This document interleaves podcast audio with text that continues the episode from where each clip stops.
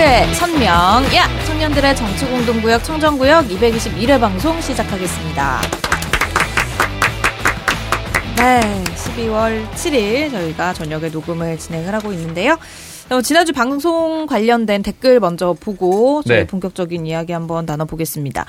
샤방가이님께서 보수신문을 비롯한 보수진영은 예전부터 무조건 문재인 정부와 여당을 비난한 거라서 놀랍진 않지만 요즘에는 민주노총의 행태를 보면 더 답답해지네요. 오히려 태극기 부대보다 더 수구적이라는 생각이 듭니다. 본인들밖에 모르는 이기적인 집단들 지금 이 시국에 여의도 집회를 강행하다니 예전 보수단체 집회 때보다 더 강력하게 공권력을 행사해야 된다고 봐요. 어, 계속 방관하면 서울시장 보궐선거 굉장히 힘들어진다고 봅니다. 보궐선거라서 투표율이 40%대 정도로 예상이 되는데 중도층들이 민노총의 행태와 보수단체 집회와 비교해 상대적으로 방관하는 정부의 모습을 보고 투표장에 안 나올 수도 있어요. 라고 음. 하셨습니다. 음, 일단 뭐 집회를 하기는 했었는데 그래도 거리 건 거리 간격을 잘 두고 뭐 했었다 추가 확진자는 없었다 뭐 이렇게 또 사진이 올라오기도 하고요. 음. 뭐 여러 가지 내용이 있었는데 다만 글쎄 뭐 불만 표출은 전 당연히 할 수가 있고 권리니까 어, 이 상황이 조금 이 시기가 좀 아쉬울 따름인 거죠. 솔직히 음. 말씀드려서 왜냐면 거기에 대해서 어, 아무리 깔끔하게 한다고 하더라도 이 광복절 집회가 워낙 크게 네. 번졌었기 때문에 예, 다른 일반 국민들 입장에 있어서 두려워할 수 있는 것, 그 두려워하는 마음을 가진다는 거에 대해서 또 비난할 수는 없다고 봅니다.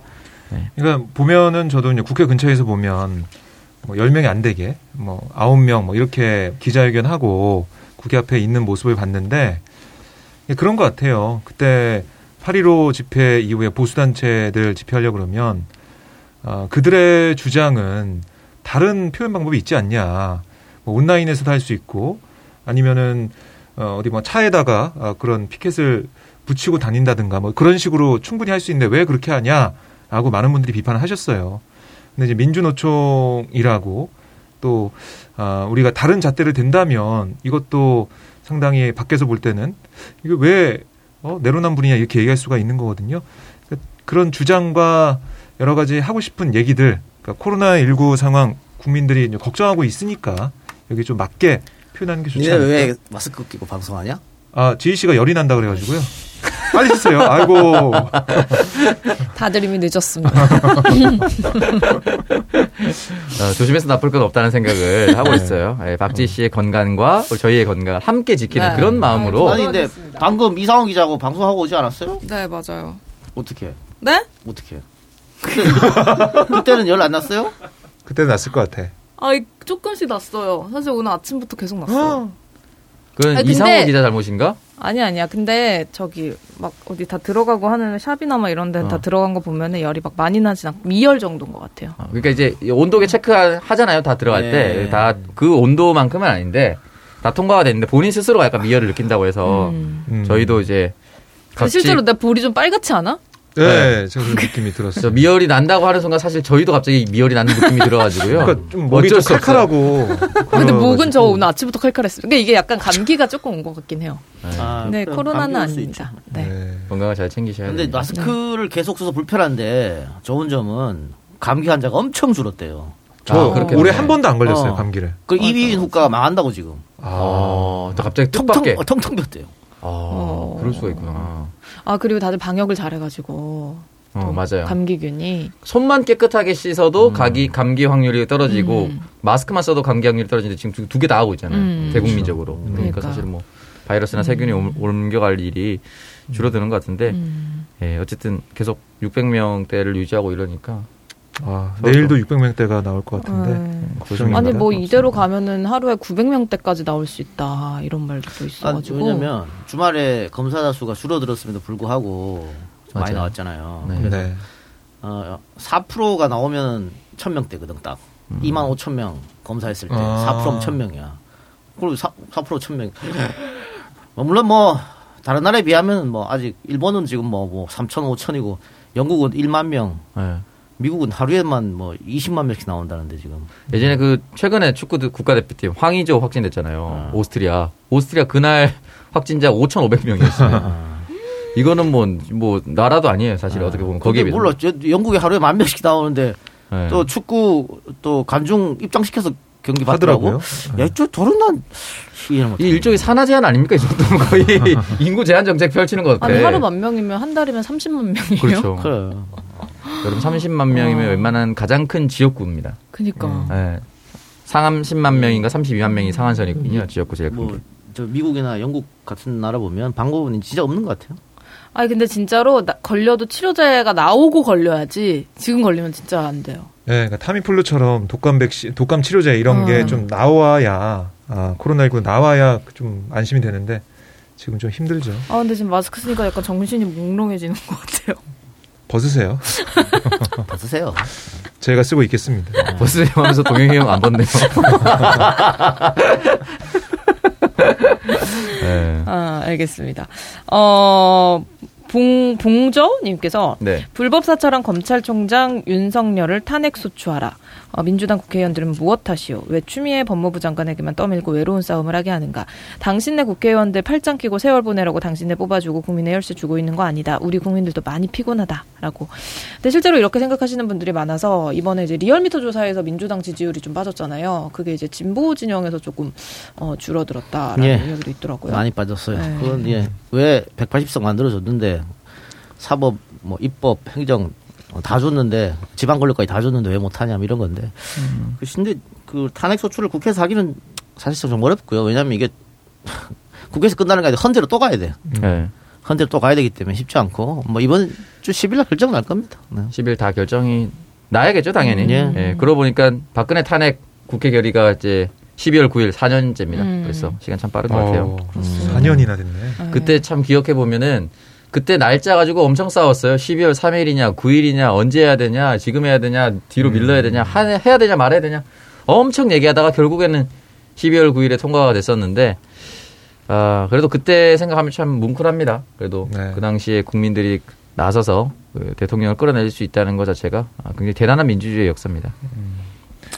그러니까 지금 보면 윤석열 총장 얘기는 계속 우리가 하고 있는데 이제 10일로 마무리를 하고 다른 페이지로 넘어가야지 그걸 계속 끌다 보면은 이게 다른 뭐 개혁까지나 다른 정책까지 집중이 안 되기 때문에 이게 손해거든요. 그래서 이번에는 마무리 짓고 아 그래서 여기 뭐 우리 승장 승님도 무슨 뭐 가로 세로에서 뭐 주진우 쪽 얘기했다는데 뭐 이런 건 얘기할 필요 없고 다들 12월 10일 이후에 이 이야기 하겠다 음. 이런 사람들이 많아요. 네. 뭐 이번에 주준우 기자가 나름 해명을 했는데 음. 어, 김용민 PD는 당연히 그 해명은 내가 질문한 게 아니다 이렇게 지금 하고 있는 상태고 관련해서 무슨 손혜원 의원도 네. 오늘 길을 몇 몇 개 쓰셨어요? 네, 몇개 썼어요. 몇 개 썼고 내일 이 방송 나올 때쯤 나왔겠네. 내일 아마 방송을 한다고 음. 자신의 입장을 어. 내보내겠다. 뭐 손혜원 의원도 뭐 어디에서 확인했겠으니까 그렇겠죠. 그리고 오늘 고발뉴스 이상호 기자도 나름 뭔가 얘기를 한 것 같고 그 이상호 그 우리나라 기자들 진짜 미디어 오늘에서 주진우의 이야기를 썼는데 받아쓰기도 못하더라고. 음. 주진우가 한 이야기를 이상호가 한 이야기처럼 쓴 인간들이 존나게 많아요. 그러니까 이상호 기자가 노코멘트라는 이상호 딱 표현인데 노코멘트만 했어. 노코멘트인데 네 글자. 이거를 뭐 주작인가 뭐 이상하게 헤드라인을 달아놨더라고요. 어. 그러니까 이거는 결국은 지금 기자들이 하고 싶은 말 쓰는 것 같아요. 아, 받아쓰기도 어떻게 희망사항을 쓰고 어. 있어 아, 이제. 답답하네. 이해가 안 되더라고요. 저도 보면서. 나중에 기자 될 때 청음 테스트 이런 거 해야 됩니다. 뭐 오늘 제가 오름에서도 한- 좀 얘기하겠습니다. 크게 얘기는 저는 할 거 없고요. 지금 제가 여기에 들어온 거는 김용민 PD가 공개지를 4개를 했는데 가만히 두면 무조건 김용민이 요거 더먹게 돼 있어. 이거는 그래서 제가 그때 오름 목요일 날인가요? 오름. 생방하면서 아니지. 모르면 아니죠. 그 M2 저널리즘. 아, 네. 저널리즘 저널리 M. M. M. 생방을 하면서 내가 김용민 욕 얻어먹는 거는 못, 보, 못 보겠다. 그리고 음. 이건 김용민 욕 얻어먹을 게 아니니까. 음. 그러면서 제가 딱 한마디가 그겁니다. 일단 어, 해설을 해줬고 김용민이 네개 던진 것 중에 그 해설하면서 첫 번째 거는 나는 fact check를 못했다. 네. 나는 이건 모른다. 근데 김용민이 뭐 다른 루트로 했는 건지 모르겠지만 할때 나는 안 했다. 분명히 얘기했어요. 그리고 네. 이 4번은 내가 fact check 했다 그랬습니다. 음. 그 입장은 지금 여전히 유효합니다. 음. 끝. 네. 나 저한테 궁금하신 건 이게 이따 오름에서 딱 이렇게만 얘기할 거예요. 음. 어쨌든 주진우 기자는 한 4분 정도 짧은 해명 영상을 올렸고 음. 그 해명 영상이 에, 부족하다는 얘기가 많아서 손혜원 의원이 거기에 대해서 짧게 페이스북에 메시지를 썼죠. 진심보다는 연기력이 더 돋보인다라는 취지의 내용을 쓰고 계속해서 이제 그 관련된 내용을 포스팅 몇 개를 더 했어요. 그리고 나서 이제 이 얘기를 하겠다고 했으니까 음. 글쎄 뭐 저는 이 상황 자체가 벌어진 거에 대해서 안타깝게 생각을 하면서도 해명할 수 있는 부분은 해명해야 된다 서로 예, 그렇게 됐으면 좋겠습니다. 아, 그리고 참고로 이상우 기자한테 미안하네. 내가 이름을 깠거든. 그러니까. 그래가지고 이상호 기자가 뭐 그 자리에 같이 있었다. 윤석열 만나는 자리에 같이 있었다. 그거 기레기들이 다 그 말도 안 되는 오버였고요. 네. 나는 그런 말 한 적이 없어요. 전화 전화였는데 음, 전화였는데 이상호, 같이 있는 것처럼 이상호 선배가. 평생 고발만 하다가 오랜만에 자기가 고발당하니까 기분이 굉장히 묘했을 겁니다.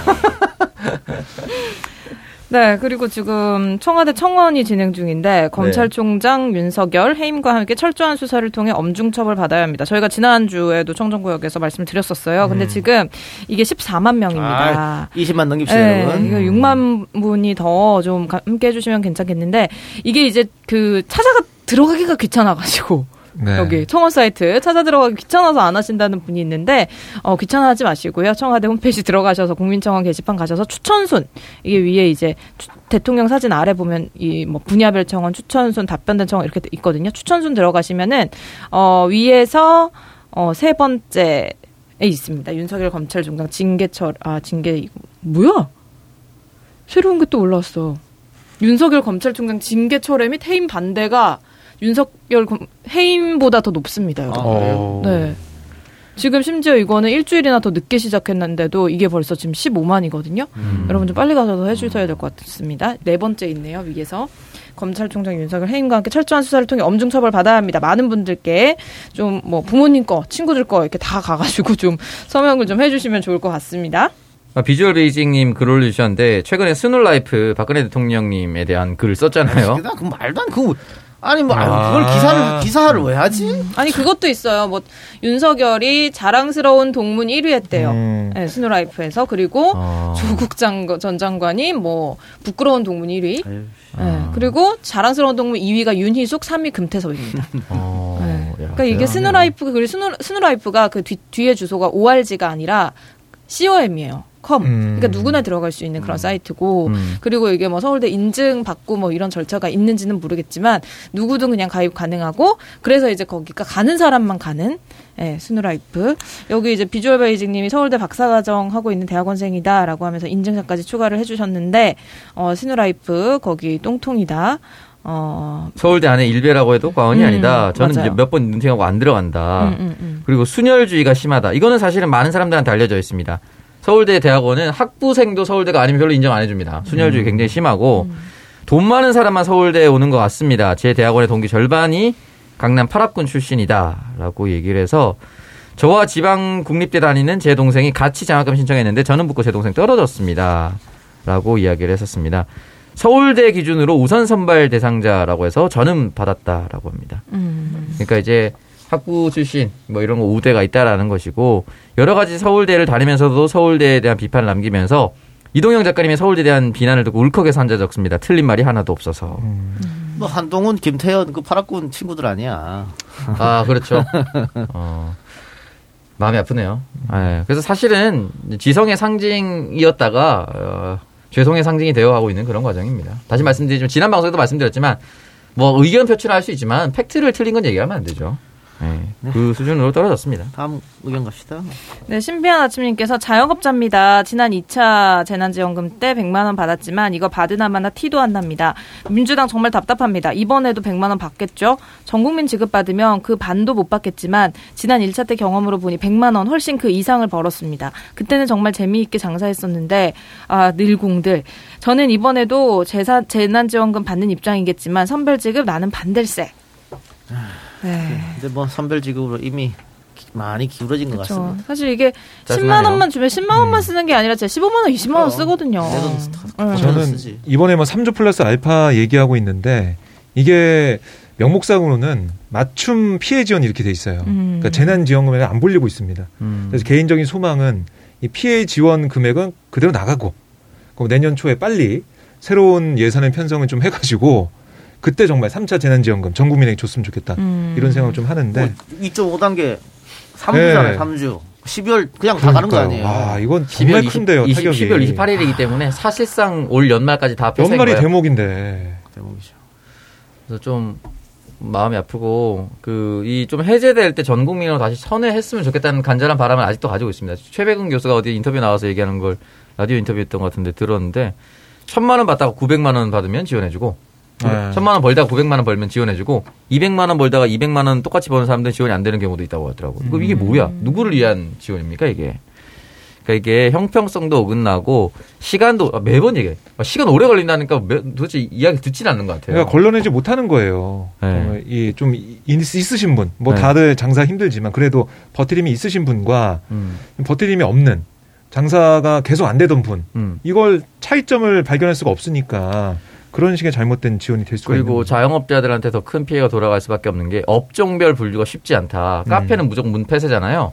근데 호텔 카페는 그냥 열어져 있어요. 이유가 뭐냐고 했더니 호텔에는 음식을 먹을 수도 있어서 음식을 먹으러 오는 사람들이 있기 때문에 카페 업종은 분리가 되지 않는다는 거예요. 근데 가보면 호텔 라운지에 가서 카페 커피만 마시고 있는 사람들도 많거든요. 음. 그 직접 취재한 기사들이 많이 나와 있습니다. 저희 포장마차들 다 밤늦게까지 영업한대요. 어. 그러면 그 가게 얻어서 세금 내는 사람들은 네. 이것 때문에 9시에 문 닫고 장사도 못 하는데 세금 안 내는 저 사람들은 음. 12시까지 막 하고 짜증 아, 짜증 나지. 그러니까 이게 모자르듯이 딱 절대 막할 거면은 다 못하게 하든가 이게 사실 이런 것들도 형평성에 어긋난다. 자영업자들은 더 옆에를 보고 퇴근할 때 더 분노할 수밖에 없는 거잖아요. 그리고 9시까지다 보니까 사실상 8시에 문 닫는데요. 음. 8시 59분까지 있다가 나가는 손님 몇 명 되겠습니까? 저... 예. 그래서 이 부분에 대해서는 할 거면 형평성에 맞게 획일적으로 좀 했으면 좋겠다는 생각도 들고요. 음. 제가 금요일 술을 한잔 했는데. 일 7시 반인가 들어갔거든요. 예. 한 시간 반밖에 없잖아. 예. 막 부어버렸어.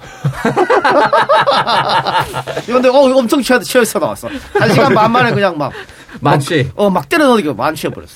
뭐 취하는 걸 목적으로 간 거야 거기는. 아, 취하고 싶어서. 아니 그러니까 어. 그 시간이 있잖아. 시간이 없어서. 계속 30분 남았어요. 그러니까 어, 30분 시간 야, 왜 겁에 겁에 20분 야 빨리 빨리.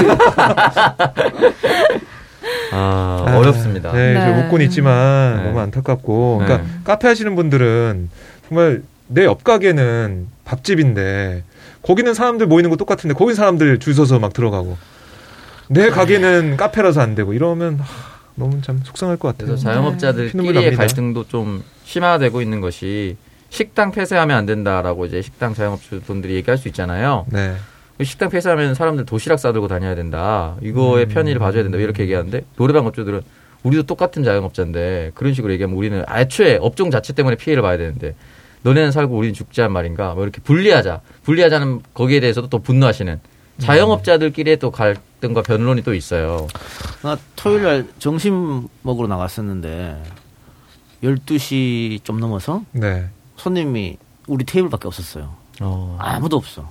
어... 점심 12시인데. 그래서 부부가 하더라고. 네. 그 직원 내보냈다 그러더라. 장사 안 돼서. 아이고. 내가 그래서 그 음식 시키면서 막걸리를 하나 시켰어요. 네. 코로나 터지고 막걸리를 없앴대. 그 중간이 짧잖아. 아, 그렇죠. 그 다 버리니까. 어. 그리고 한 우리가 식사할 동안 한 다섯 명 정도가 배달 시켜서 가시더라고. 음. 근데 월세가 천만 원이라고 그랬거든. 근데 점심 시간에 그러면 나 포함해서 손님이 여섯 팀 있었다는 거잖아. 네. 그거 어떻게? 해? 야, 좀 답답할 것 같더라고 진짜. 점심도 이게- 이게 점심대로 안 되고 남의 일이라고 되고. 말할 수 없는 게 음. 그러면 한 달에 진짜 몇 천씩 그냥 까, 까먹는 거잖아. 네. 일반 자영업자들 그렇게 아. 몇 천씩 모아둘 리도 없고요. 사실은 한 달만 그렇게 그 월세 준하는 금액을 벌지 못하면 바로 휘청거릴 수밖에 없거든요. 근데 올해 거의 2월부터 지금까지 거의 10개월을 그랬으니 그리고 앞으로 몇 개월 동안 달라질 기미가 보이지 않으니 아니 그 진짜 이게 재정 건전성 얘기하는 사람들 얘기 들어보면 나라만 부강해지고 부자로 잘 살면 뭐 합니까? 국민들이 다 죽게 생겼는데. 음. 국민들이 다 죽으면 나라가 부강한 게 무슨 소용이냐고요. 아유, 알겠습니다. 아픕니다. 일단 근데 뭐 이건 선별지급으로 된 거 아닌가요? 예. 네, 거의 된 거의 붙었다고 때문에 보면. 예.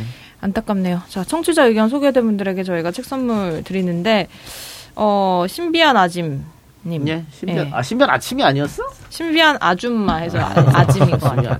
네. 신비한 아짐 드립. 자영업자 네. 힘드신데 힘든 힘내시고 받고 싶은 책과 어, 이름, 주소, 연락처 보내주시면 저희가 방, 어, 방송 끝나고 이제 책 보내드리도록 하겠습니다. 공식 메일은요 정치알바 골뱅이 gmail.com입니다.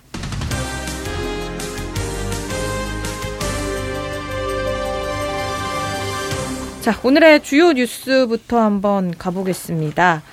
어, 지난주 금요일에 이제 네 개 부처 인사가 전격적으로 단행이 됐는데, 김현미 장관이 교체가 됐습니다. 네.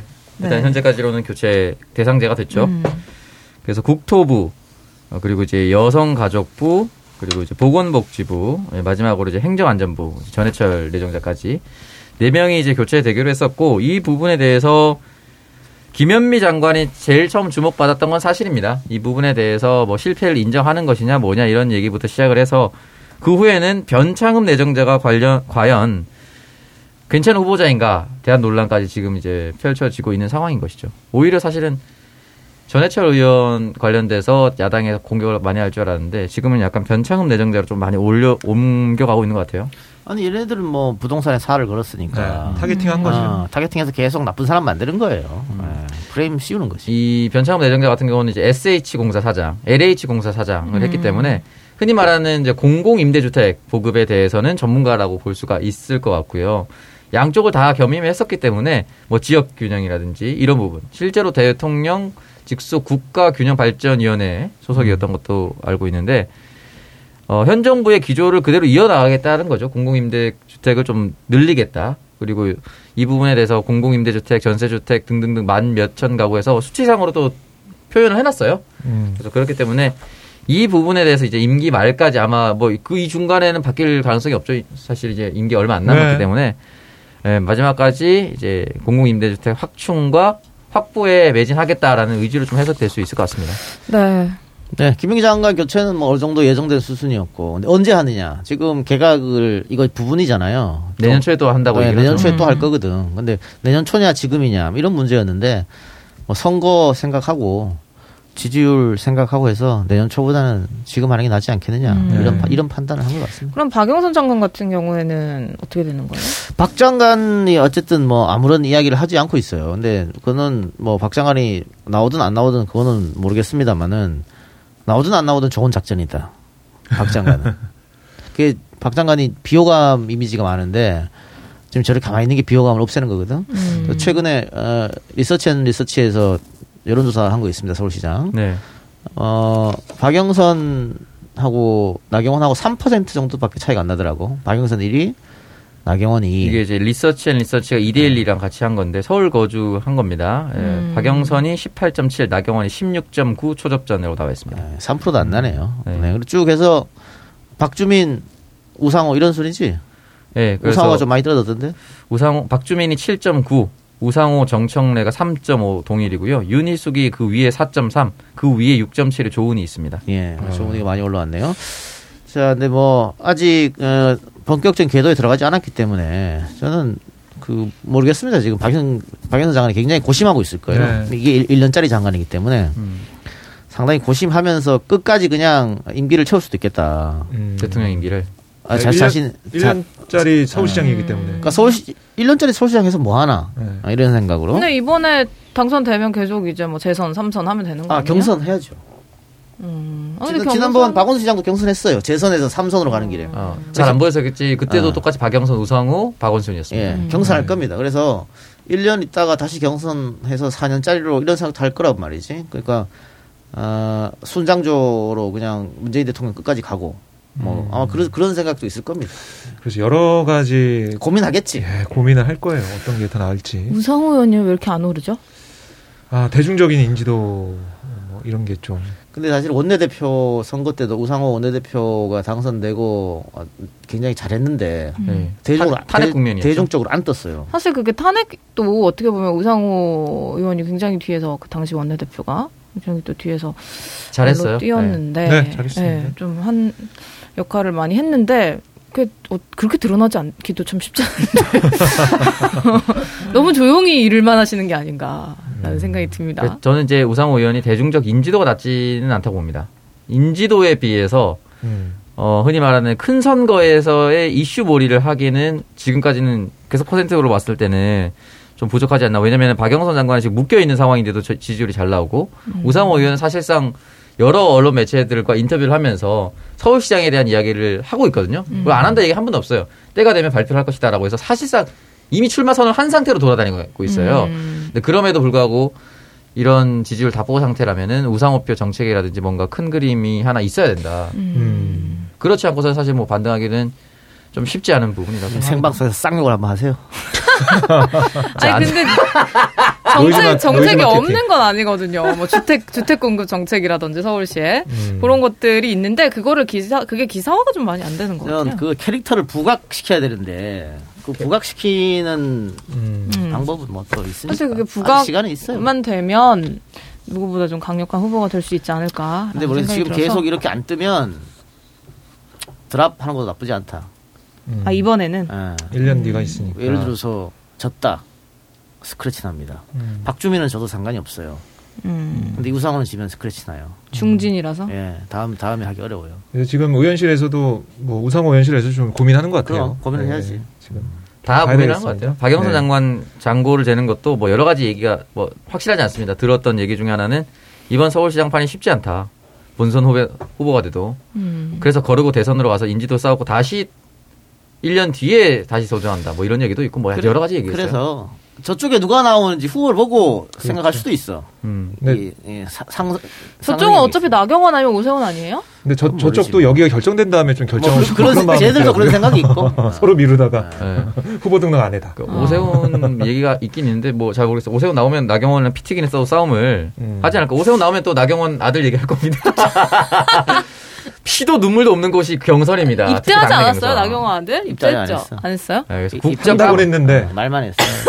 국적 까발리고 난리도 아닐 겁니다. 올해 안- 어 기침했다. 어 기침했다. 어, 기침하 아니 그게 아니라 침이 침이 목으로 안으로 들어갔어. 아니 기침하니까 박 기자가 쓱 놀래가지고 쓱 뒤로 빼내고 이야 이 봤지? 누가 가장 어. 근데 끝까지 이렇게 몸살인 사람이 제일 먼저 걸린다? 알지?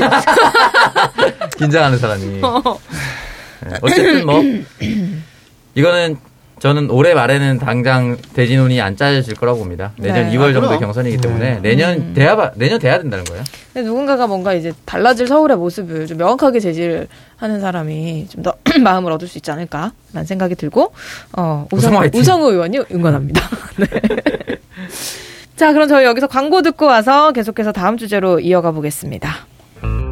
요즘에 장원 오빠 멋있어 보이더라. 옆에 가면 좋은 향이 나는데 너무 끌려. 그치 그치 음. 내가 좋아하는 명품 향수 쓰는 것 같더라고 역시 남자는 향기가 중요해 형, 형이 쓰는 향수 뭐예요? 비싼 거예요? 아니, 룩백 쓰는데? 고가의 명품 향수를 합리적인 가격에 즐길 수 있는 룩백 perfume mist. 잘 나가는 명품 향을 한 번에 즐길 수 있어. 2 플러스 1 행사 중이라 더 저렴해. 아, 룩백. 이성을 뒤돌아보게 하는 매력적인 향기 드라마틱한 명품 제형 perfume mist 룩백 검색창에 룩백을 검색하세요 밥상에 꼭 필요한 필수 반찬 김치. 직접 담궈 드시나요? 아니면 사서 드시나요? 정성이 가득한 직접 담근 김치가 최고겠지만 좋은 재료의 선별, 적당한 양념 비율, 그리고 가장 중요한 맛. 이런 어려움으로 김치 구매를 고민하신다면 이젠 토박이 김치를 만나보세요. 전라도 김치의 정석 토박이 김치. 배추, 무등 주 재료뿐만 아니라 새우젓, 멸치젓, 소금 등 모든 부재료까지 100% 국내산 재료만 사용하여 만드는 전라도 전통김치. 묵은지 특허를 보유한 김치 달인의 전통 레시피와 100% 국내산 재료. 20년 김치 제조 경력의 전문 생산자가 어우러진 전라도 김치의 정석. 김치 선택 고민의 해결책. 녹색 검색창에 토박이 김치를 검색하세요. 소백지향 홍삼 건강상식 스피드 퀴즈. 그 면역력 떨어지지 않게 누구나 꼭 챙겨 먹어야 하는 거. 인삼! 아니, 아니, 체질에 상관없이 누구나 먹을 수 있는 거. 어, 그 홍삼! 홍삼에 들어가 있는 사포닌 성분이 가장 많이 들어간 브랜드. 정관장! 아니 아니 그 브랜드만큼 사포닌이 들어가 있지만 가격은 절반인 홍삼 제품 아, 소백지향 홍삼! 그렇지 사포닌 성분인 진세노사이드 함량을 높이는 기술로 특허까지 받고 합리적인 가격에 포장은 고급스러워서 선물용으로도 좋은 그 홍삼 제품 소백지향 홍삼! 당신의 면역력에도 마스크를 씌워주세요. 소백지향 홍삼. 포털 사이트에서 소백지향 홍삼을 검색해 주세요. 첫 번째 광고는 명품 향수를 합리적인 가격에 룩백 광고입니다. 룩백은 여성이 최애하는 남자 명품 향수 세 가지를 합리적인 가격에 즐길 수 있는 perfume mist입니다. 룩백은 명품 향은 유지하면서 탈취와 항균 기능성 원료가 함유되어 있습니다. 악취 제거, 즉 탈취 기능성 원료는 나쁜 냄새는 줄이고 고급스러운 향이 오랫동안 유지되도록 도와줍니다. 항균 기능성 원료는 세균 억제가 필요한 신체 부위 케어가 가능하고요. 100ml 대용량 구성으로 체취부터 옷차량 침구까지 넉넉하게 사용 가능합니다. 지금 2 플러스 1 이벤트 중입니다. 많은 관심 부탁드리고요. 남자는 향기로 기억됩니다. 검색창에 룩백 검색해주세요. 네, 그렇습니다. 룩백 우리 오창석 씨가 네. 어, 요즘에는 운동하느라 성욕이 없어가지고 여자를 잘 안 꼬시죠. 근데 한참 네. 꼬실 때는 이 룩백으로 네. 몸의 악취를 제거하고 네. 차에 악, 차에 다른 여자의 향기를 제거하고 그렇습니다. 룩백을 주면서 딱 그분이 손을 딱 룩백을 잡으면 음. 최소 그 크기다라고 얘기를 제가 오, 괜찮은데? 최소 그 상태다라고 얘기를 해주면 어. 굉장히 감동하면서 저한테 호기심이 또 보이기 시작을 하는 것이죠. 어. 다용도입니다, 사실은. 음, 그렇습니다. 그리고 룩백이 향수랑 다른 게 뭐냐면, 어, 그, 향수는 그냥 향, 그냥 악취를 향기로 덮는 거잖아요. 근데 네. 룩백은 악취의 근원을, 근본을 제거해준대요. 그러니까 탈취 기능까지 있는 거예요. 그래서 오히려 향수보다 더 괜찮고, 네, 자주 뿌려만 주시면 향을 유지할 수가 있고, 향수보다 은은한 향을 풍기면서, 음. 이게 뭔가 내 살갗에서 나는 냄새인 것처럼, 네. 네, 좀 은은한 향을 또 풍길 수가 있습니다. 너무 향수 냄새 많이 나면 오히려 거부감 들거든요. 맞아요. 그래서 채취랑 섞여서 잘 어우러지는 향 룩백입니다. 네, 두 번째 광고는 맛있는 김치 토박이 김치입니다. 어려운 시기에도 주문해 주시고 기다려 주시고 좋은 상품평까지 써 주신 우리 청정구역 청취자님들에게 보답하고자 김치 품목 2kg 이상 주문하신 분들에게 12월 한 달 동안 포기 김치, 총각 김치, 깍두기 중 1kg씩 추가로 보내 드리겠습니다. 자, 배송 메시지에 꼭 청정구역이라고 기재해 주시면 감사하겠습니다. 자, 올해 처음으로 김장 김치 20kg 단위로 판매를 하고 있습니다. 김장 김치는요, 청각과 홍갓이 추가돼서 더 시원한 맛이 있고요. 맛있는 김치가 생각날 때 토박이 김치를 검색해 주시기 바랍니다. 아, 여기는 갓김치가 진짜 너무 맛있더라고요. 아, 여기보다 맛있는 갓김치 진짜 진짜. 주문해서 또 집으로 보내드리기도 했었는데 진짜 너무너무 맛있다고 네, 합니다. 맞아요. 보통 엄마들이 이렇게 시켜 먹는 거 별로 안 좋아하거든요. 네. 내가 한 게 더 맛있다 이러면서. 근데 저희 엄마 가 너무 맛있다고. 어디서 시켰냐 그러면서 막 그 뭐 주변에 같은 아파트 아주머니들이나 친척들한테도 막 다 소개를 하시더라고요. 네, 제가 오랜 꿈이었던 게 이제 그 먹방 유튜브 하는 게 제 꿈이었어요. 음. 그래서 지금 운동이 이제 끝납니다. 이 방송이 나가는 다음날 끝날 텐데 끝나고 이 토박이 김치 시켜서 라면 먹방부터 유튜브 시작할 겁니다. 토박이 김치 아 시켜서. 그리고 네. 제가 팁을 하나 드리면 떡볶이에다가 이 네. 갓김치를 잘게 다져가지고 아, 잘라서 떡볶이. 넣으면 네. 너무 맛있어요, 진짜로. 아, 떡볶이 드실 때 꼭 그렇게 떡볶이는 해서 늘. 드셔보시기 바랍니다. 네, 세 번째 광고는 건강을 위한 선택 소백지향 홍삼입니다. 첨가물 없이 오직 홍삼 100%로 만든 홍삼액과 홍삼 스틱을 소백지향 홍삼에서 만나보실 수 있습니다. 아직도 고민되신다면 많은 고객님들의 재구매 후기를 소백지향 홍삼 사이트에서 확인하시고 선택해 보십시오. 진하고 건강한 홍삼이 뭔지 자신 있게 보여드리겠습니다. 세계 각국으로 수출되는 진짜 홍삼 소백지향. 나날이 추워지는 날씨, 나와 내 가족의 건강은 소백지향 홍삼으로 지켜보십시오. 포털 사이트에서 소백지향 홍삼 검색해 주십시오.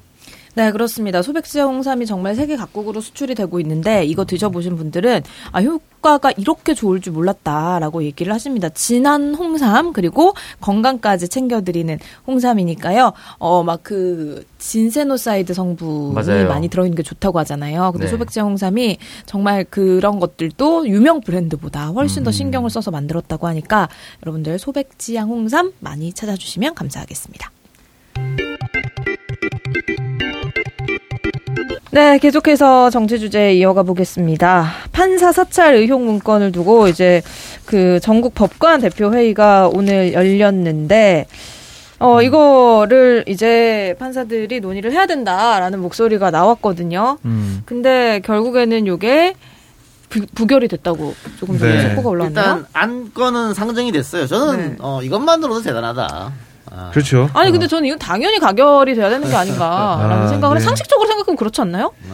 판사들이 쫄보들이야. 네, 조금 소심해요. 아. 뭐 다르게 표현하면 소심하고 어떻게 보면 기득권에서 좀 안주하려는 그런 모습이 강한 어, 소신과 신중의 그 경계선에 있고 네. 어, 보신적 성향도 가장 강한. 음. 그러니까 예전에 자체가? 코트 할 때 판사 성향 문건이 이제 공개가 됐잖아요. 그때 그게 검찰에 넘어갔을 걸 굉장히 두려워했었다 판사들이. 왜냐하면 음. 판사들이 수, 검찰처럼 뭐 수사를 하고 돌아다니고 정보 수집하고 이러지는 않잖아요.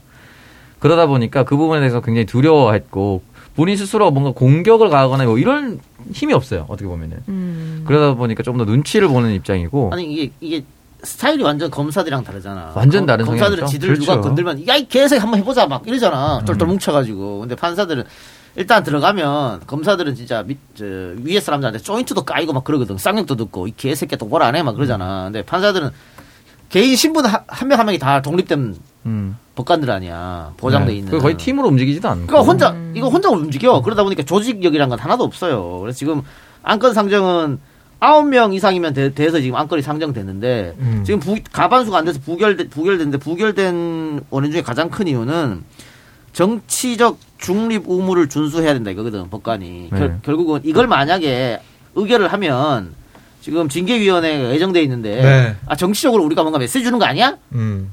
이렇게 해서 쫄아가지고 아 그러면 하지 마 이렇게 되는 거예요. 그러니까 이게 보면은 행정법원 예, 그 직무배제 어, 효력정지 신청 들어와서 인용이 됐잖아요. 음. 그러니까 인용 그 결정이 나기 전에 법관들이 얘기를 안 했어요. 아, 근데 판사들이 얘기 안 했는데 그 결정된 다음에 뭐 김성훈 부장판사 등등 해서 얘기를 했거든요. 문제가 있다. 아, 그걸 봐서는 뭔가 이제 결론이 나야지 그 다음에 어떤 자신들의 의견을 피력하는 그런 좀 성향이 있다라고 보시면 될 것 같고요. 그래서 아마 징계위에서 결정이 나게 된다면 윤 총장이 징계를 받아서 해임이 되거나 뭐 이렇게 된다면 그때 다시 또 법관 쪽에서는 더 많은 목소리가 나오지 않을까 저는 그렇게 봅니다. 지금 그 징계 결정이 안 됐기 때문에 아직까지는 좀 정리, 정치적 중립성 얘기하면서 좀 정중동 움직이지 않는 그런 모습 보이는 게 아닌가. 하지만 문제의식은 있다. 이렇게 보시면 되겠습니다. 어, 그런 네. 문제 의식이 있는 거다라고 생각을 하셨을 것 같아요. 많은 분들이 근데 좀 실망을 하셨을 것 같아요. 그러면은 뭐 계속 앞으로 판사를 사찰해도 된다는 거야? 검찰에서? 이렇게 생각을 하실 수도 있을 것 같고, 저도 그렇게 생각이 드는데, 어쨌든 문제 제기의 차원에서는, 그러면은 만약에 10월, 아, 10일에 이제 모든 결과가 나고 나면, 어차피 중징계가 나올 걸로 많이들 예상을 하고 있잖아요? 그러면은. 중립이 안 나오면 안 되는 상황이 어, 되어버렸어요. 그러니까 그렇게 된다면은 뭐 판사들이 입장을 뭐 또 한번 낼 수 있는 가능성은 있는 걸까요? 아니요, 이거 판사 법관회의는 이게 10개월 만인가 뭐한 번씩 네. 하니까 그럼 이제 뭐 판사 개인의 목소리 말고는 없죠. 어, 뭐 개인적인 계속 나오겠죠. 음. 나오고 뭐 그거야 뭐 계속 나오고 중징계가. 나오고 나서는 뭐 성명문을 발표하거나 SNS 글 쓰는 사람들, 뭐 내부만 글 쓰는 사람들도 있겠지만 음. 대부분 글 안 쓰고 속으로 그냥 좋아하겠죠. 그냥 넘어가려고. 네, 추미애 장관은 지금 외롭게 싸움을 하고 계십니다. 아, 그좀 힘냈으면 좋겠어요. 네. 자, 다음 주제 넘어가 보겠습니다. 어, 옵티머스 연루 의혹으로 수사를 받았던 이낙연 대표의 측근이 사망을 했는데, 네. 어, 설훈 의원이 굉장히 강하게 이제 검찰이 노무현 전 대통령 때와 전혀 달라진 게 없다. 이렇게 비판을 했습니다. 사실 굉장히 안타까운데, 예. 별건 수사잖아요. 음. 옵티머스 60만 원으로 데리고 간 거 조사하러 간 거 아니야. 네. 선관위가 고발해가지고. 복합 임대료죠. 뭐 60만 원이면 60만 원이든 70만 원이든 이걸로 수사하면 되는데 계좌 까보고 다른 거 예전에 지역에서 뭐 받았다고 별건으로 아, 씨발, 야, 장난치나 아니야. 별 누가 별건 수사 하- 하래? 그렇게 하게 돼 있어? 예를 들면 음. 내가 뭐 어, 미르미디어 돈을 획- 횡령을 했어. 그래서 갔어. 내 계좌는 아니면 내 핸드폰을 깠어. 까더니 어? 이 자식 불륜인데? 어. 그러면 안 된단 말이야. 그렇게 수사하면 안 된다고. 음. 어? 그럼 그걸 지금 했다는 거잖아, 이게. 음. 아, 미리 하지 말라고 사인을 주시는. 어, 어, 어. 이 자식들! 별검사 문제 있다. 그러니까 이낙연 저는 처음에 이게 불거졌을 때도 솔직히 말해서 정치적 상도가 많이 무너졌다. 76만 원 가지고 물론 76만 원도 만약에 잘못됐다 하면은 잘못됐다고 얘기할 수 있는데 그렇죠. 진짜 이렇게 세세하게 따지고 보면은 캐- 각 캠프별로 정말 그 법적인 허용 범위를 벗어나지 않는 지출 몇 개나 될 것 같습니까? 몇 캠프나 될 것 같아요. 그러니까 예를 들어서 공식적으로 선관위에 등록되지 않은 사람들한테는 돈이 지출하면 안 돼요. 근데 저는 제 캠프 할 때 외삼촌이 와서 도와줘서 외삼촌 식비 저희가 내줬습니다. 어. 법적으로 따지면 불법이야. 음. 근데 이런 거 캠프에서 안 일어나는 캠프 몇 캠프나 될 것 같아요. 음. 그러니까 이런 연장선이거든요. 그러니까 저희 외삼촌이 한 2, 3개월 도와주셨어요. 76만 원보다 더 쓰지 않았겠습니까? 네. 물론 현금 지급은 안 했겠지만 당연히 우리 어머니 같이 밥 먹고 밥 사드리고 저희 집에 주무시고 이런 것들이겠지만 이런 식으로 따지면요 한도 끝도 없습니다. 음. 그 이거 자체가 너무 치졸하다고 생각했는데 두 번째는 그 이 이 이 부실장이 이낙연 의원과 그 전남 그 한평 영광에서부터 같이 정치적으로 동반자기를 걸어왔다는 거 아니에요. 네. 여기에 저는 포인트를 좀 뒀을 것이다. 그래서 이 사람한테 예전부터 이낙연 대표와 관련됐던 다른 비리를 캐다가 여기에 대한 심리적 아, 그럴 압박감. 가능성이 있어. 지금까지 늘 그래왔거든. 음. 그러니까 그런 심리적 압박감을 느꼈을 것이다. 그러니까 76만 원이 만약 실, 실, 실제로 받았다고 해서 범죄라고 칩시다. 그러니까 76만 원 받았다 뭐 징역 9년, 9년이 나올 거예요? 10년이 나올 겁니까? 그러니까 경미한 처벌을 받을 거라고 생각을 하거든요. 근데 경미한 처벌을 벗어나서 이 사람이 극단적인 선택을 했다는 것은 이 형벌적인 압박보다는 심리적 압박이 분명히 더 심했을 것이다라고 추측해 볼 수밖에 없는 거예요. 그리고 아까 내가 별건 수사라 그랬는데 그게 또 어떻게 언론으로 흘러나갔어? 언론이 어, 어떻게 똑같이 썼어요. 언론이 어떻게 알아? 어? 문제 있는 거지. 그러니까 조선일보가 이거 말고도 뭐 지역 업체 금품 수수 의혹도 수사 중이었다 이렇게 보도를 그렇지. 했는데 검찰에서는 수사한 적 없다 이렇게 좀 반박이 나오긴 했거든요. 근데 사실 예전에 그 울산 함영 수사 때도 그 수사관이 자살을 선택을 했잖아요. 그러면서 이제 남긴 게 윤석열 총장의 면목이 없죠. 우리 가족에 대한 배려를 좀 해달라 라고 유서를 남겼는데 그것도 사실 뭐 다들 좀 말이 좀 많았잖아요. 이거 별건으로 압박을 그럼. 했기 때문에 사람을 죽음으로 몰아간 것이다. 아, 그러니까 마지막에 우리 네. 가족 지금 제발 건드리지 말아주세요. 음. 그왜 그러 왜 그러냐면은 그 어, 장례식장에 조문 갔을 때 음. 청와대 사람들이 가면은 유족들이 같이 앉고 슬퍼하고 울고 음. 특히 이제 그랬단. 백원우 어. 씨에게는 근데 검사들 오면 막씨 짜증나고 그랬잖아요. 어, 윤석열 총장한테 정신 차리라고 소리 지르고 그것만 봐도 알수 네. 있지. 조선일보가 또 사진을 묘 교묘하게 또 어? 이용해가지고 음. 백원도가 마치 요거도 본 것처럼 그렇게 네. 기사 썼지. 야, 이 새끼들은 나쁜 새끼들이야, 이 새끼들. 그러니까요.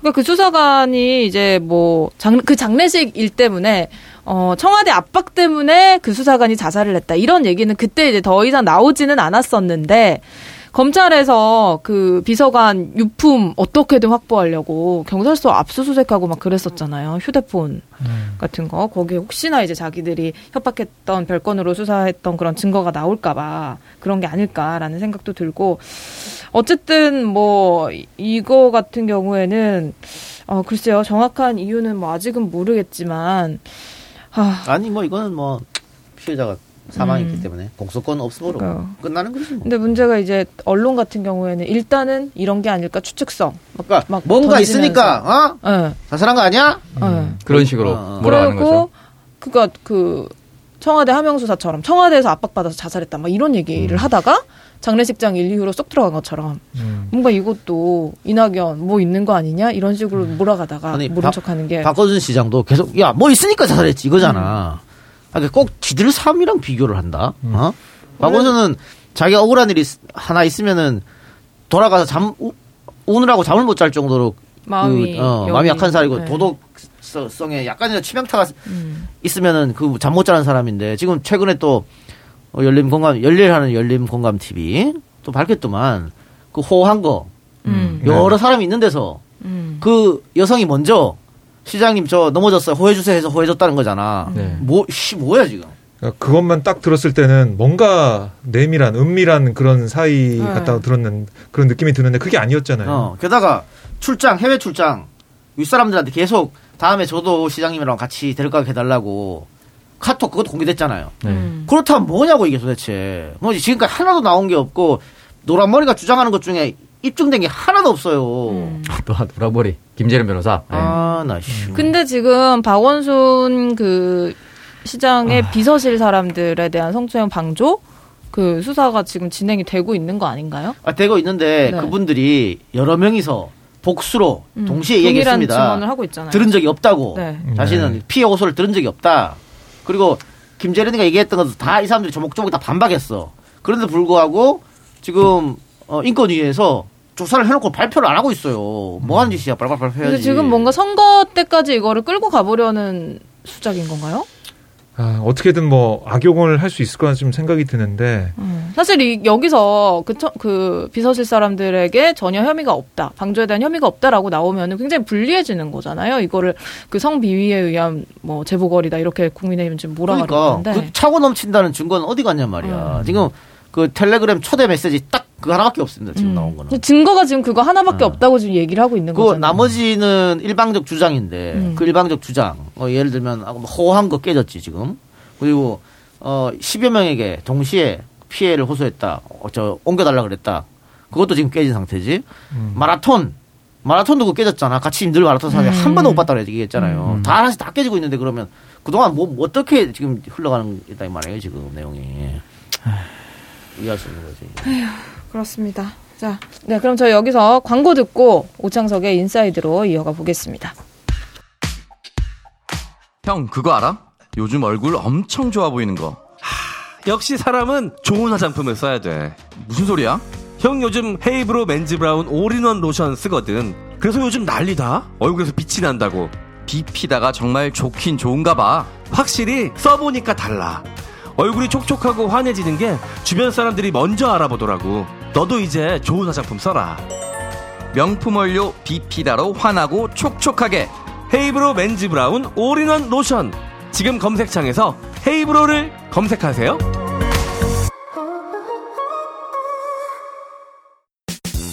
지희야, 너 어제 술 먹고, 아, 기억 안 나?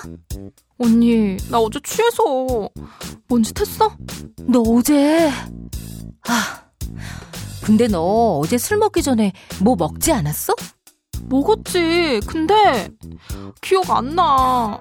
그러니까 진짜 숙취해소 되는 걸 먹어야지. 특허받은 숙취해소 기억 안 나. 몰라? 아, 특허받은 진짜 숙취해소. 거기에 유산균과 멀티비타민까지. 구매하신 모든 분께 코어업을 드립니다. 검색창에 기억 안 나.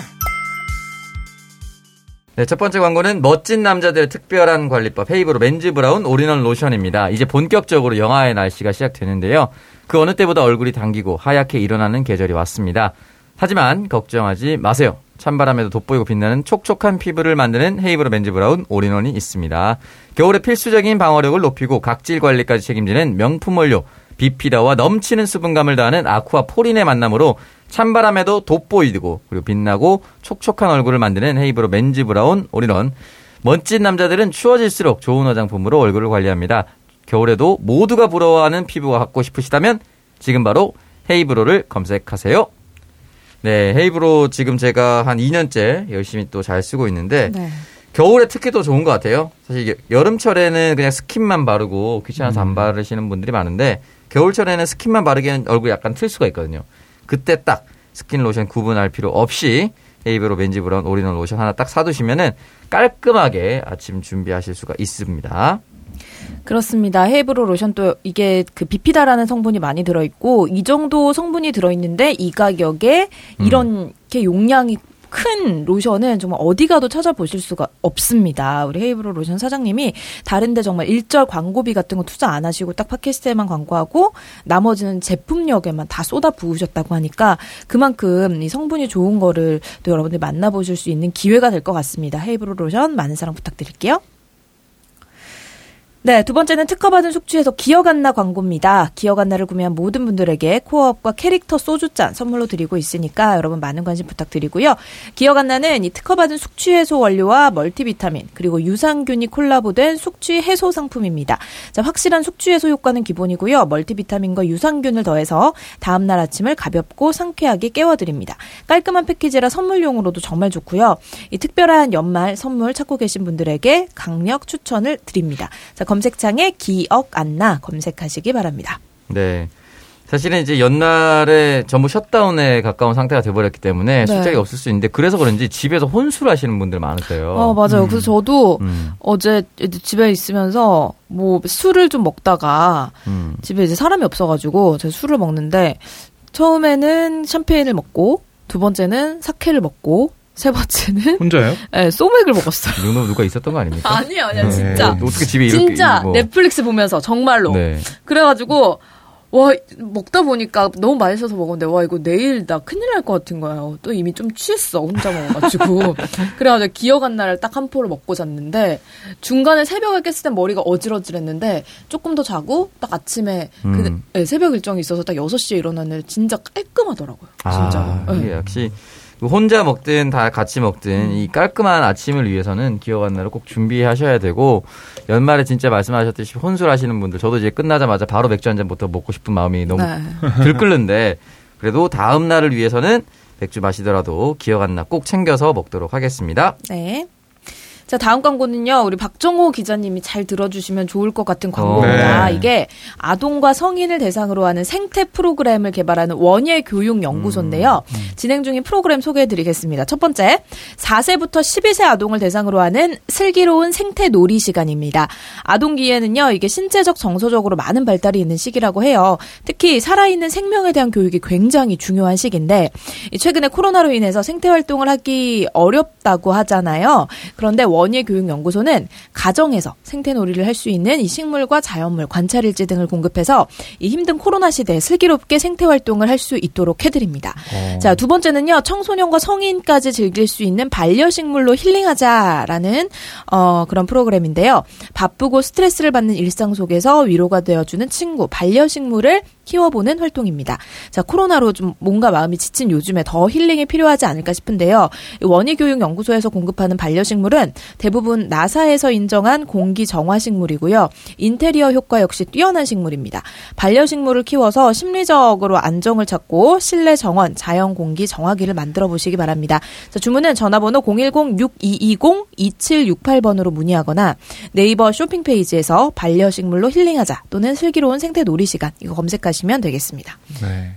아이가 몇 살이에요? 지금 네 살이에요. 어, 그럼 이거 딱 하면 되겠네요. 그러니까 네, 이거 한번 어. 음, 박 기자님 따님이랑 저기 재율이 제이 어. 어, 요런 친구들 딱 하면. 좋을 것 같습니다. 집에서 진짜 엄마들, 제 친구들도 보면은 아기 있는 친구들이 막 미술 같은 거, 온갖 미술 교구 다 사가지고 막 해주고, 근데 애들이 또 그거를 조금만 하면 금방 질린대요. 질리니까 막 진짜 별짓을 다 한다고 하는데, 이거는 식물이 자라면 모습이 계속 바- 변화, 변화를 네. 하잖아요. 그러니까 어, 질리지도 않고 뭔가 아이들에게 이제 생명의 그런 소중함이라든지 이런 것도 일깨워주고 또 음. 이런 식물이나 동물을 가까이 하고 자란 아이가 굉장히 이 EQ도 발달을 네, 네. 많이 한다고 하더라고요. 그러니까 이 코로나 시대에 딱 좋은 것 같습니다. 원예 교육 연구소. 네. 한번 결제를 올려 보겠습니다. 모르겠는데. 네, 주문 전화는 근데- 010-6220-2768. 네, 최대한 많은 경험해 보는 게 좋으니까요. 그러니까요. 또 엄마가 밖에 데려가는 것도 사실 뭐 네. 귀찮기도 하고 지금 음, 코로나 또 한계가 있어요. 네, 엄청 그렇죠. 지금 확진자가 늘어나고 있어가지고 어, 지금 이 코로나 시대에 정말 딱 맞는 그런 음. 교육 방법이 아닐까. 성인들도 반려식물 관심 있는 분들은 원예 교육 연구소로 전화 주시면 되겠습니다.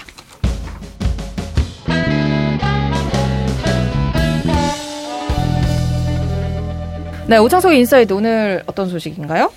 네, 그 뭐 여러 유튜버들 또 아프리카 BJ들이 많은데 어, 첫 번째로는 철구 논란 얘기를 한번 잠깐 드려보도록 하겠습니다. 이 철구 BJ 철구 사실은 뭐 유명하죠. 이름을 한 번씩 다 들어봤을 텐데 여러 가지 논란을 많이 버- 저질렀습니다. 그리고 아내인 사람이죠.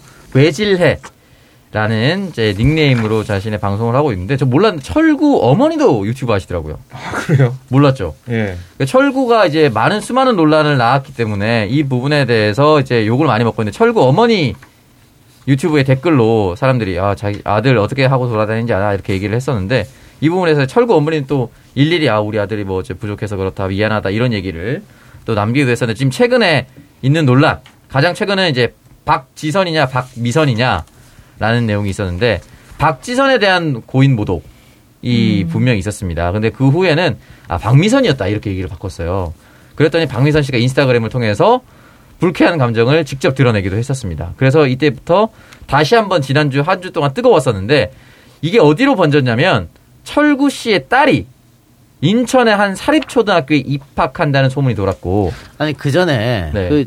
그뭐 철구 철구한테 얼굴 못 생겼다 그러니까 그 철구가 박지선 꺼져 이렇게 해서 지금 고인 그렇죠. 모독한 거 아니야 하니까 아 사실은 박지선이 아니고 박미선이라 말해야 돼 실수했어 이거잖아. 네. 시끄러웠잖아요. 네. 근데 그러고 나서 철구 아내가 또 그 BJ 유명한 BJ 같이 하잖아요. 네, 외질해. 어 외질 네, 이름이 외질해요? 예, 왜냐면 그 축구 선수 외질 닮았다고 아, 외질해라고 외씨가 있나 그랬네. 본명 따로 있습니다. 아. 네. 근데 이 외질해가 아프리카에 등장해서 아 우리 이런 논란 전혀 신경 안 쓴다. 족같이 얘기를 했었어요. 어, 그 사, 사, 사과 같은 사, 우리 사과 안 한다 필요 없다. 니들 인생을 잘 살아라. 뭐 이런 식으로 해가지고 음. 더 엄청 놀란 불을 불을 부르쳤죠. 그래서 그 다음에 이제 나온 거야 이게 세 네. 번째 음. 그딸 철구 딸. 네, 그래서 철구 딸이 이제 인천의 한 사립초등학교에 들어간다는 얘기가 돌았습니다. 그래서 이게 아이들의 악영향을 미친다, 학부모들이 엄청 반대한다 이런 얘기가 있었고 여기에 대해서 아니 딸이 무슨 죄냐?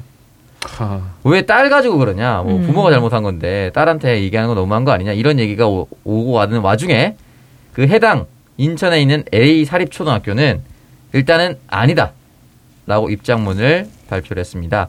BJ 철구 씨의 딸이 우리 초등학교에 입학한다는 것은 사실이 아닙니다 라고 이야기를 남기면서 처음에 댓글 몇 개가 달렸을 때는 사실이 아닌 것이 한두 사람의 말과 글로 사실처럼 인식되어 퍼져나갈 수 있다는 것에 놀랐습니다. 하지만 댓글의 수가 갑자기 늘면서 사실에 대한 공지를 빨리 하지 않으면 잘못된 정보를 믿고 실수하실 분들이 많아지겠다 싶어서 학교 차원의 글을 올리기로 하겠, 했습니다라고 이 학교의 인스타그램에 공식 성명을 음. 발표를 하기도 했었습니다. 근데 사실 뭐 저는 반대하는 분들 마음도 이해가 가고 또 아이도 좀 안타깝고 그렇죠. 래서 그렇습니다.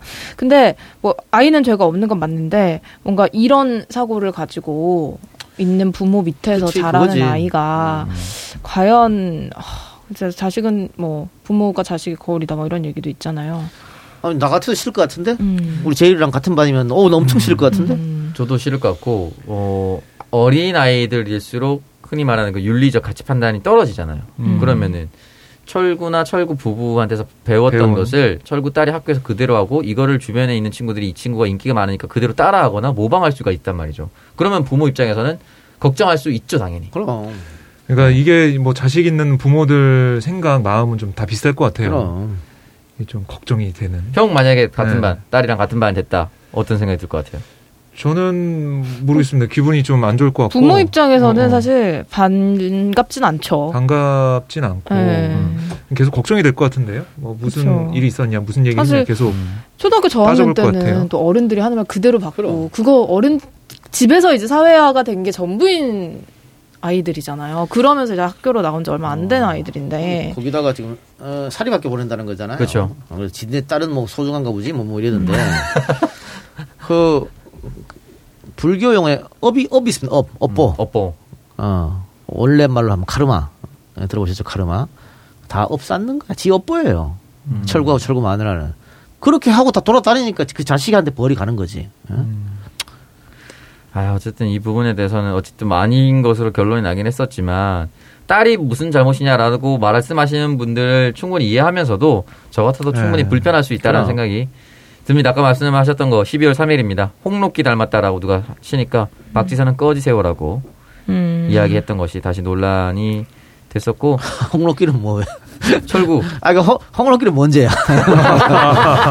이 뭐, 그러니까 여기 이 그런 생각 사태 못했네. 음. 이 사태의 가장 최대 피해자 홍록기 씨네요. 어떻게 보면 어쨌든 황희두 씨가 얘기를 했었죠. 철구 원래 프로 게이머. 음. 음. 였었는데 원래 그 전까지는 이런 성향이 없었다가 아프리카 BJ로 전업을 돈 하면서 버니까 계속 자극적인 어, 거막 그렇게- 간장 어. 몸 샤워하고 이런 것들을 처음에 논란이 됐었어요. 그렇게 하니까 돈 벌리니까. 그래서 뭐 한 달에 5천만 원 버느니 뭐 1억 버느니 뭐 있었잖아요. 네, 그런 근데 이 방송 왜 보는 거예요, 대체? 그러니까 애들이 이런 자극적인 소재 욕하고 이런 걸 좋아하나 봐. 아. 뭐 봤다, 뭐 봤다, 뭐 이런 아니, 얘기를 저도 하면서 뭐 잠깐 봤는데 어, 뭐 이걸 왜, 왜 보고 아. 앉아 있는지 모르겠어. 재미없는데 그 몇 명을 소구하는 능력이 있는 것 같아요. 초등학생이나 아니 군대 갔다 와서 복귀할 때 삼, 실시간이 34만? 네. 그 정도였으니까. 와. 그 철구 PC방 PC방도 하죠. 네, 음. 철구 사인회를 하는데 그 줄이 막 PC방부터 건물 바깥에까지 쭉 이어져 있고 나는 이게 왜 그런지는 이해는 못 하겠는데 아 코로나 때문에 장사 안 되겠네. 네, 근데 음. 반드시 철구 PC방을 폐쇄. 음. 근데 어쨌든 어, 아 이러면 또 철구 PC방 자, 그 분점 낸 분들이 화내실 수 있겠구나. 아, 철구 PC방도 있어요? 있어. 네. 체인이야? 어. 네, 정정하겠습니다. 체인점 주 아, 분들은 그래서 잘못이 없으니까요. 한달 수입이 5천이다 이러기도 한 얘기 있어. 지금 그 음. 지난번에 자기가 공개한 거는 한 달에 한 별풍선만 한 3천 정도? 와, 근데 아프리카 돈 많이 벌겠다. 뭐 떼고 3천 받으면은 아 그거 모르겠. 떼 떼는지 안 삼천에서 40%인가 떼는 거 아니에요? 30%. 30%밖에 안 떼요? 예전에 40% 뗀다 그러던데. 아니 그게 이제 올라가면 덜 아. 떼요. V- VIP로 올라가면. 음. 그리고 얘는 아마 30%도 안뗄 거야. 제일 제일 꼭대기에 있으니까. 어, 뭐 우리 또 팬이 한 명 메일을 줬던데 이동영 TV도 유튜브만 하지 말고 음. 아프리카랑 트위치 음. 트위치. 동시에 가능하니까 아. 다 동시에 해라. 어, 동시에 하라 그러더라고. 어. 그럼 직원. 한 명 또 뽑아야 되는 거 아니에요? 그 모르겠어 모르겠는데 어렵지 어렵지 않, 않은데 젊은 친구들은 유튜브 안 본다면서 트위치인가 뭐 일로 많이 본다면서 네. 그래서 그렇게 한번 하시라고 의견이 왔더라고. 어. 알겠습니다. 어쨌든 BJ 철구 딸 입학 논란, 어쨌든 그 학교 안 가는 거고요. 이 부분 논란이 충분히 있다는 거 다시 말씀드렸습니다. 네. 네, 두 번째, 아, 지금 사회적 거리두기 때문에 아, 12월 연말에 결혼식 잡아놓으셨던 분들이 음. 예, 줄줄이 취소를 하고 있는데 취소가 안 되는 경우가 더 많대요. 윤종훈 네. 근데 종훈이 형이 딱 그 12월 28일에 걸치는 그 마지막 주 아닙니까? 잘 모르겠어. 어, 20 그러면은 며칠 미르 사람들? 못 가나요? 그, 아니, 나, 그뭐 거리, 99명만 갈수 아. 있습니다. 어. 그러니까 이제 1단계, 2단계, 3단계, 1.5단계 명수가 정해져 있는데요. 2단계는 100명, 2.5단계는 50명입니다. 지금 그러니까- 2.5단계니까 50명. 아니 50명 미만이에요. 그래서 네. 49명. 어. 1, 단계로 들어가면 그 제한 없죠. 1단계로 들어가면. 네. 그래서 1단계는 상관이 없는데 어쨌든 2.5단계니까 50명 미만. 그러니까 49명인데 글쎄 이거 어떻게 해야 되는가. 미르 식구들 다 가면은 꽉 차는 거 아닙니까? 반은 찰 것 같은데요? 미르 식구분들만 간다고 다 간다고 전제하면 20명은 충분히 네. 가니까. 친척분들 못 오시고. 근데 이제 뭐 준비했던 분들은 또 그런 마음이 아닐 수도 있고 또 이제 그런 마인드가 있잖아요 우리나라 부모님이 특히 이 뿌린 거 그동안 뿌린 거 다 받아야 아, 된다 그럼. 네. 그런 게 있는데 사실 제 주변에 이제 친구들은 보면은 이런 얘기를 많이 해요 사회적 거리두기 덕분에 음. 별로 안 친한 결혼식 그냥 합리적으로 안 가도 돼서 아. 미안함도 덜고 그냥 축의금만 보내고 너무 편하다 어. 그런 얘기 많이 하거든요. 그러면서 차라리 그냥 축의금만 그냥 서로 주고받고 정말 이렇게 결혼식장에 직접 찾아가서 축하해주는 거는 진짜 그냥 가족들만 이렇게 간소하게 하는 걸로 문화가 좀 아예 바뀌었으면 좋겠다라고 하는 친구들도 많이 있어요. 아, 세작 12월 20일이네요. 아이고 안 되겠네. 안 되겠네. 2.5 단계니까 50명. 우리는 아 축의금 보내야 되나? 저는 사실 이번 주 그 일요일에 고등학교 때부터 친한 친구 결혼식이 있었어요. 음. 그러니까 여기 50명 제한 안 걸리게 됐죠 지난 주였으니까 네.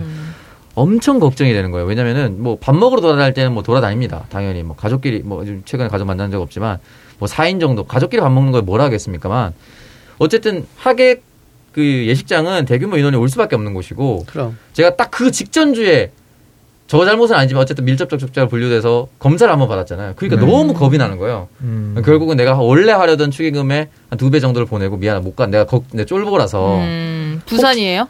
아니 서울이었어요. 음. 프레스센터였어요. 음. 미래에셋 때우의 그 윤재용 사원 음. 결혼이었습니다.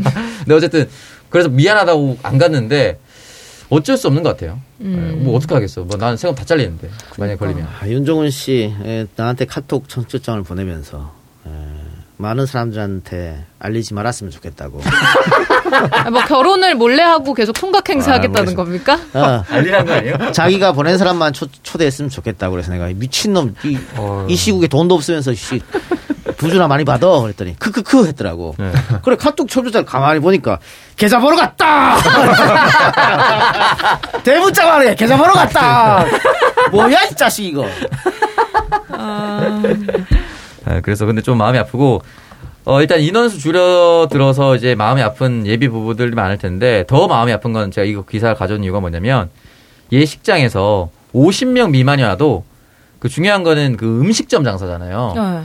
50명 미만이 와도 계약된 대로 200명 음식값을 어머. 내라고 한다고 합니다. 음. 뭐 이건 좀 이건 좀 문제 있는 거 아니에요? 그러니까 이제 뭐 좀 삭감을 해주거나 뭐 연기를 해줄 수 있는데 이- 음식이야 뭐 근 당일에 덜 만들면 되는 건데. 아, 그게 이게 또 그게 안 된대요. 왜 그러냐면 아뭐 호텔급 결혼식장이나 아주 호화스러운 고급 결혼식장 아니고는 다들 예식비는 공짜입니다. 식장 빌려주는 거는. 그러니까 식장비가 공짜고 어. 이제 음식점비. 어, 밥값으로 밥값으로 돈 밥값으로 거야. 매수하는 거예요. 음. 근데 씨 뭐야 코로나 때문에 사람이 없어? 그럼 이 사람들도 망하는 거지. 그러다 보니까 이렇게 되는. 사실상 밥값이 식장 대여비에 포함된 그렇지. 거 똑같은 거라고 생각을 하다 보니까 이 부분에 대해서 좀 다툼이 있는 것 그러니까 같은데 다- 다른 데서 돈 벌려고 뭐 꽃값 뭐 생활 네. 이렇게 받고 막 그렇게 하는 겁니다. 그래서 이 부분이 어쨌든 2.5단계로 올라가면서 사람도 많이 못 오는 상황이 돼버렸는데도 불구하고 돈은 돈대로 내야 된다라고 이제 또 성토하는 글들이 인터넷도 많이 올라오고 근데 예식장은 예식장 나름대로 또그 어, 고충이 있죠. 고충이고 또 예비 부부들은 또 예비 부부 나름대로 그럼. 고충이고 음. 예식장 하는 분들도 사실 보면은 좀 저도 이제 친구가 결혼을 하기로 했는데 자기는 그냥 오히려 그냥 소수로 하니까 더 좋다 이렇게 해가지고 그냥 저 그냥 하겠다라고 했는데 신라 호텔에서 에? 영빈관. 근데 시아버지 되실 분이 어. 내가 그동안 뿌려놓은 게 얼마야 무조건 미루라고. 그럼 그래가지고 내년으로 미뤘어요. 그래가지고 그 친구가 욕을 욕을 아. 아니 내 우리 결혼인데 왜 자기가 돈을 벌 생각을 해? 막 이러고 화나가지고 막 그러더라고. 근데 저는 그 마음도 또 이해가 아유, 가고 아유, 시아버지 그럼요. 마음도 이해가 가고. 좀아 우리 아버지는 은퇴를 미뤘습니다. 내가 은퇴할 수 없다. 아, 뿌린 거를 아, 그럼. 거두고 야, 가겠다. 아, 그리고 가겠다. 은퇴를 미뤘습니다. 현직에 계실 때. 네. 어, 현직에 있을 때 현직이랑 은퇴랑 완전 차이 아, 나거든. 다르죠. 그 학교는 특히 심하잖아요. 교장 선생님이냐 퇴임한 사람이냐에 따라서 아유, 그럼요. 완전히 달라집니다. 음. 근데 참 이게 지금 예비 부부들도 처음에 미뤘다가 그러니까 3월에 4월에 하려다 어, 미뤄가지고 지금 하는 계속 사람이 있거든요. 거죠. 그거 좀 불쌍하고 음. 어떻게 보면은 그러니까 운 좋게 11월 초에 잠깐 풀렸을 때 그때 한 사람들은 좀 운이 좋았죠. 아니 사실은. 근데 그때는, 어. 뭐 결혼을 뭐 미룬다 그래도 지금 미룬다 그래도 6개월 1년이잖아요. 근데 네. 지금 하면 뭐 결혼식도 조금 이게 사람들 많이 초대 못하는 것도 그렇지만 음. 해외 신혼여행을 못 가잖아. 아, 맞아. 맞아 맞아. 그게 싫어가지고 어, 그게 커요, 사실. 그 신혼여행 가야지. 제일 기분 좋을 텐데 갔다 오면 뭐. 그러니까 그러면 좀- 좀 기다렸다 하면 되지 뭐 그래. 근데 사실 올해 겨울만 잘 넘기면 내년부터는 치료제 나오고 하면 그럼. 그나마 좀 상황이 나아지지 않을까요? 내년 연말쯤 되면은 괜찮아질 것 같은데 네. 그래서 그 올해 초에 결혼하시려다가 연기하신 분들 중에 음. 중간에 애 생긴 분들 많아요. 음. 어, 아. 집은 같이 살고 어, 그래서 아니 그 뭐 3월에 결혼하기로 해서 이미 집좀 같이. 살고 있다가 애가 음. 생겼어요. 결혼할 때 코로나인데 터졌어. 어떻게? 어 어떡해. 그 애가 나와 곧. 그 3월에 애가 임신했으면 이제 곧 나오잖아요. 어, 어, 이제 올 연말 아니면 때. 내년 네, 초예요. 그래서 식 올리기 전에 출산이 되는 커플들도 적지 않다고 뭐, 하더라고요. 뭐 어때 사는데. 예. 아, 근데 그래서 기뻐하시는 분들도 있고 이럴 줄 알았으면 저기 저, 저 있잖아. 저기 저기 애 먼저 낳고 결혼한 저기 있잖아. 약간 후회하는 눈빛인데요? 우리 감독님. 아니 그래서 그런 부부들도 또 적지 않게 발생하는 어, 상황이라고 합니다. 어쨌든 참 올해는 좀 아쉽습니다. 네. 그러게요. 빨리 좀 우리가 생활을 또 정상으로 되찾을 수 있길 바라면서 자, 성종구역 저희 여기서 1부는 마무리하고요. 2부에서 또 다시 어, 주제 가지고 이어가도록 하겠습니다.